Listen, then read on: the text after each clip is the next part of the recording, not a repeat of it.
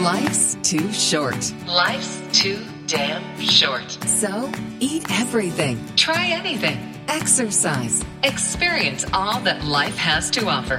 Here's exercise physiologist, medical journalist, and healthy talk host, Melanie Cole, MS. So many foot and ankle injuries that I have seen over the years, my goodness, from everything that's happened to myself and in my own household to all of my clients and patients over the years. I've seen so many foot and ankle injuries, and so many of them, like plantar fasciitis and Achilles tendonitis, can be considered overuse injuries. But what do you do about them? And is your footwear something that's that's contributing to these kinds of pain? My guest is Dr. Jeffrey Ross. He's associate professor in the Division of Vascular Surgery and Endovascular Therapy in the Michael D. Bakey Department of Surgery at Baylor College of Medicine in Houston, Texas, of course.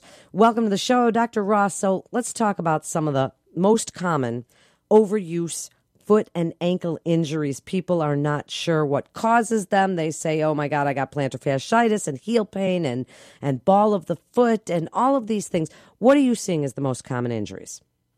Well, it's good to be back with you again. I really enjoyed the last time we had a chance to talk about both podiatric medicine, sports medicine, and overuse injuries. So it's great to be back again. But let's start from the bottom of the foundation of the foot and work our way up if we can. We start with the forefoot region, and we've got the bunions. We've got what we call sesamoiditis. Those are the two little bones underneath the big toe joint, which can become injured, particularly if you're playing football, soccer, if you're a kicker. Those little sesamoid bones can become injured, fractured, or we can develop a turf toe injury, which is more trauma versus overuse. But sesamoiditis is an overuse. Neuromas, very common. We call it a Morton's neuroma, an entrapment of the nerve between the third and fourth metatarsals, leading into the third and fourth digits, causing numbness, shooting pain, burning pain, numbness. These are some of the symptoms from a neuroma. Then we have typically the metatarsalgia, or pain under the ball of the foot as a result of a dropped or plantarflexed metatarsal with a bursa possibly, or inflammation of the capsule of the joint. Then we work our way a little further back into the arch area. We have maybe strain of the longitudinal arch of the plantar fascia. We can have strain either of the medial part or the inside of the arch due to a collapse of the longitudinal arch, due to pronation, or due to a flat foot deformity. Then we have distress fractures, typically in runners or other athletes where there's high impact activity, particularly in a foot that has a C shape to it, what we call metatarsus adductus, a sort of mild clubfoot, if you will. Those little children who are pigeon-toed when they're young don't always grow out of it as they get older, and they may get stress injuries causing a stress fracture to the lesser metatarsals. So getting back to the longitudinal arch, we have the plantar fascia in the mid-arch, and then we go back to the heel bone where the plantar fascia originates from, causing strain or pulling away, what we call an enthesis of the plantar fascia, which then eventually can cause pulling away of the fascia and eventually a heel bone formation, better known as a heel spur. The heel spur can then develop into inflammation, swelling, and then possibly even lead to a entrapment of the medial calcaneal nerve branch of the heel itself. So these are some of the foot overuse type of problems that we see. And then we've got the tendonitis conditions. We've got the tendonitis that runs from the ankle down into the foot, along the inside of the foot, the anterior tibial tendon. Tendonitis leads to the big toe, the extensor hallucis tendon. And then we've got the tendon on the inside of the foot and the inside of the ankle, which a lot of times our runners or our athletes will come into the office and describe, I've got pain on the inside of my ankle, when in all truth, that problem is called a posterior tibial tendonitis, or tenosynovitis, inflammation of the tendon and the tendon sheath. On the outside of the ankle would be called the peroneal tendon, or peroneal tenosynovitis. So a lot of times, due to your heel contact, due to the way you're running or landing on the ground, this can cause injury to the peroneal tendon, or due to the pronation or the foot rolling in, cause posterior tibial tendonitis or tenosynovitis. Then we've got the overuse injuries, the tweaking of the outside of the ankle, again due to heel strike. Then we've got a real common problem. That's the shin splints, which basically is a catch-all phrase, but basically it's a tibial stress syndrome, which means that the inside of the shin or the outside of the shin may be experiencing a great deal of stress and causing either a periostitis or inflammation of the lining of the bone, or indeed can go on and cause a stress fracture, which is a very, very serious condition. And so with all of these, let me stop you for a minute, because we've got all of these injuries that you've been talking about and mentioning, and some of our listeners are runners and they like to do exercise and they're very into fitness. Right. And then there's just your average person, maybe a woman wearing high heels. Let's get into some treatments while we have some time, Dr. Ross. So first of all, I'd like to start with footwear. So as far as footwear goes, our shoes are the base of support. They can either contribute or help, some of these kinds of injuries we're talking about. What do you want us wearing? Are heels as bad as they say? Summer shoes, sandals, things like that. What do you think? Well, if you're wearing a stiletto type of shoe, one that has a 3-4-inch heel and really doesn't have the infrastructure support to it, that's going to cause a problem. Another thing, Melody, that I always notice is that the women that wear high heel shoes, 3-4-inch heels, that want to go out at the end of the day and go run or do aerobics, or even for that matter to do yoga, they don't realize that heel is shortening their heel cord, their Achilles, and it's also shortening the calf muscle. So they need to work on their stretching.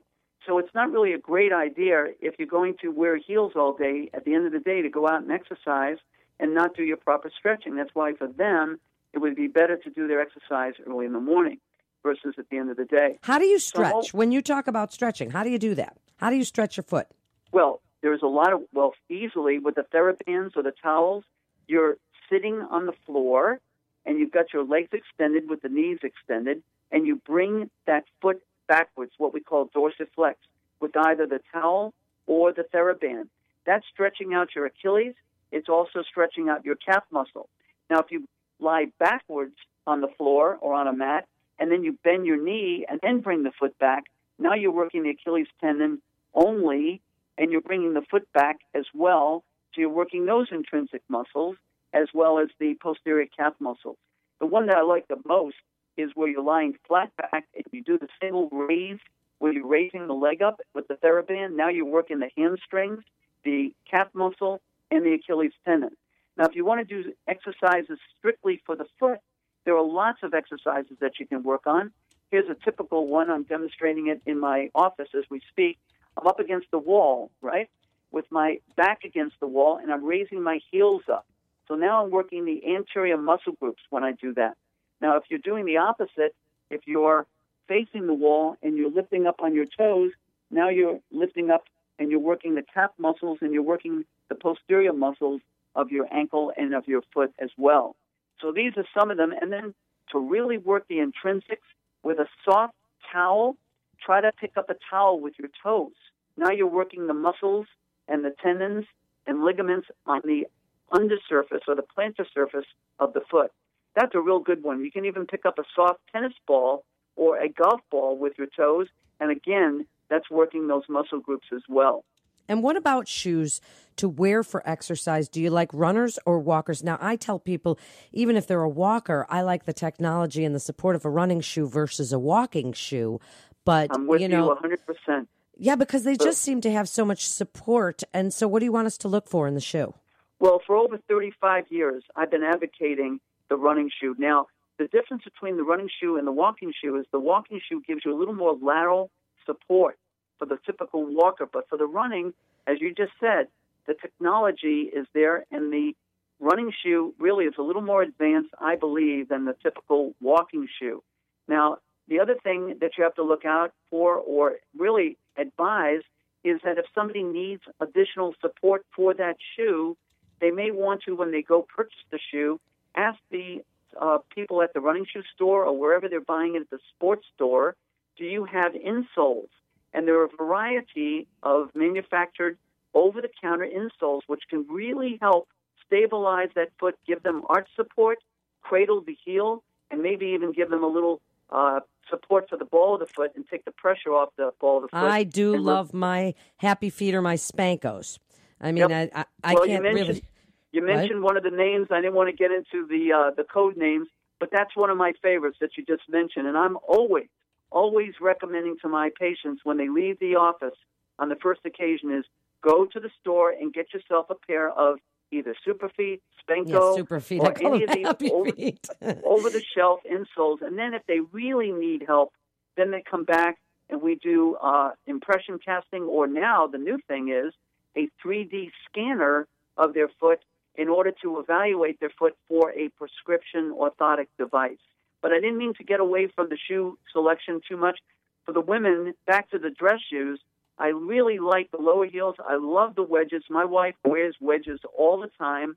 It gives her, she has very flat feet. She does wear the slim dress orthotics sometimes in her dress shoes, but those wedges are really helpful. But the higher the heel, the more problems you're going to have later. Now, on the other hand, if you're wearing the ballet flats, you're going to run into trouble just as well without that support, especially if you have a weakened foot, an arch that's really weak, a pronated foot. Those ballet, flats are not very helpful. They're very hinderous to your health, to your foot health. Yeah, no kidding. I can't even wear those kind of flats anymore, Dr. Ross. I mean, really. Now, what about things like, because we know that base of support, and we don't have a lot of time left, but that base of support can lead up to injuries going from our knees to our hips to our back all the way up, because that's our base. That's our most important base. But what do we do if we do have some of these injuries? Do we roll on a tennis ball? Do you like ice? Do you brace an ankle tendonitis? What do you like us to do if we're suffering from one of these kind of chronic overuse? Well, you just raised a few issues on other injuries that occur in the lower leg, the knee, the hip, and even the lower back based upon foot balance, excessive pronation or excessive supination in a high arch person or a flat-footed person. So I'm a big believer in the PRICE method, which is, protect, ice, compression, and elevation. I also believe in biomechanical balancing. That's where the inserts come from, or the orthotics if necessary. I'm a big believer after an ankle sprain or a posterior tibial tendonitis, you can just purchase these off-the-shelf, over-the-counter ankle braces at the pharmacy. They have them there, and they don't cost a whole lot of money, and they can really help an unstable ankle, or after you've tweaked an ankle, let's say you've been running or exercising or playing soccer or on an uneven surface and the outside of your ankle mildly sprained. So one of those little inexpensive ankle braces can really help. And then, of course, the inserts that we just discussed. So icing helps. Massage, I'm a big, big believer in massage, breaking up scar tissue, improving circulation to the area. There's a lot of other things that we do these days.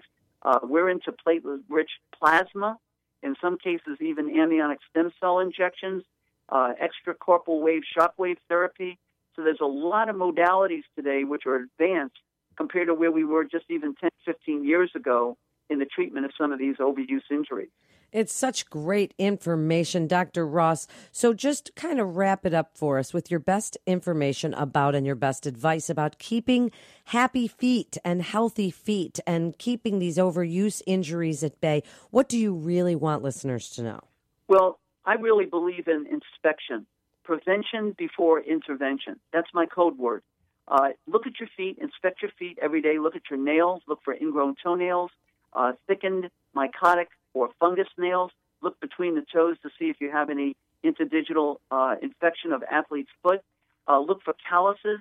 Look for any abnormalities or bumps or lumps on your feet, like a cyst or like a bone bruise, or for that matter, bone spurs that may develop, or a bunion formation or a Taylor's bunion, or bumps on the back of the heels. Look for any redness or sores. Maybe the shoes are rubbing or irritating. So it's also all about inspection and preventing these, overuse problems from becoming a real, nuisance or menace when you're out there exercising. Nobody likes to have a blister develop because their toe curls or because they have a hammer toe and it's rubbing their shoe. It's going to really hurt you if you're going to run a half marathon or a marathon. And I've been there myself, having run 25 marathons. I know what it's like to get a blister 6 miles into a marathon. It's no fun. No, it definitely isn't. And where can people find out more about you, Dr. Ross? Well, I'm down here in Houston, Texas at the Baylor College of Medicine. Our office number down here is 713-798-5700. And you can always reach me on the personal email at jross67785@aol.com, or the email address from the Baylor College of Medicine would be jross@bcm.edu. Okay, well, thank you so much, Dr. Ross. What great information. And you're listening to Life's Too Short, and so am I. Remember, if you like what you hear, you can subscribe and rate on iTunes. Get involved that way. We are all like-minded people, can learn from these amazing experts together. You can listen on iHeartRadio and iTunes and Stitcher and all over the place. But, of course, we want you to listen at RadioMD.com. This is Melanie Cole for RadioMD. Stay well.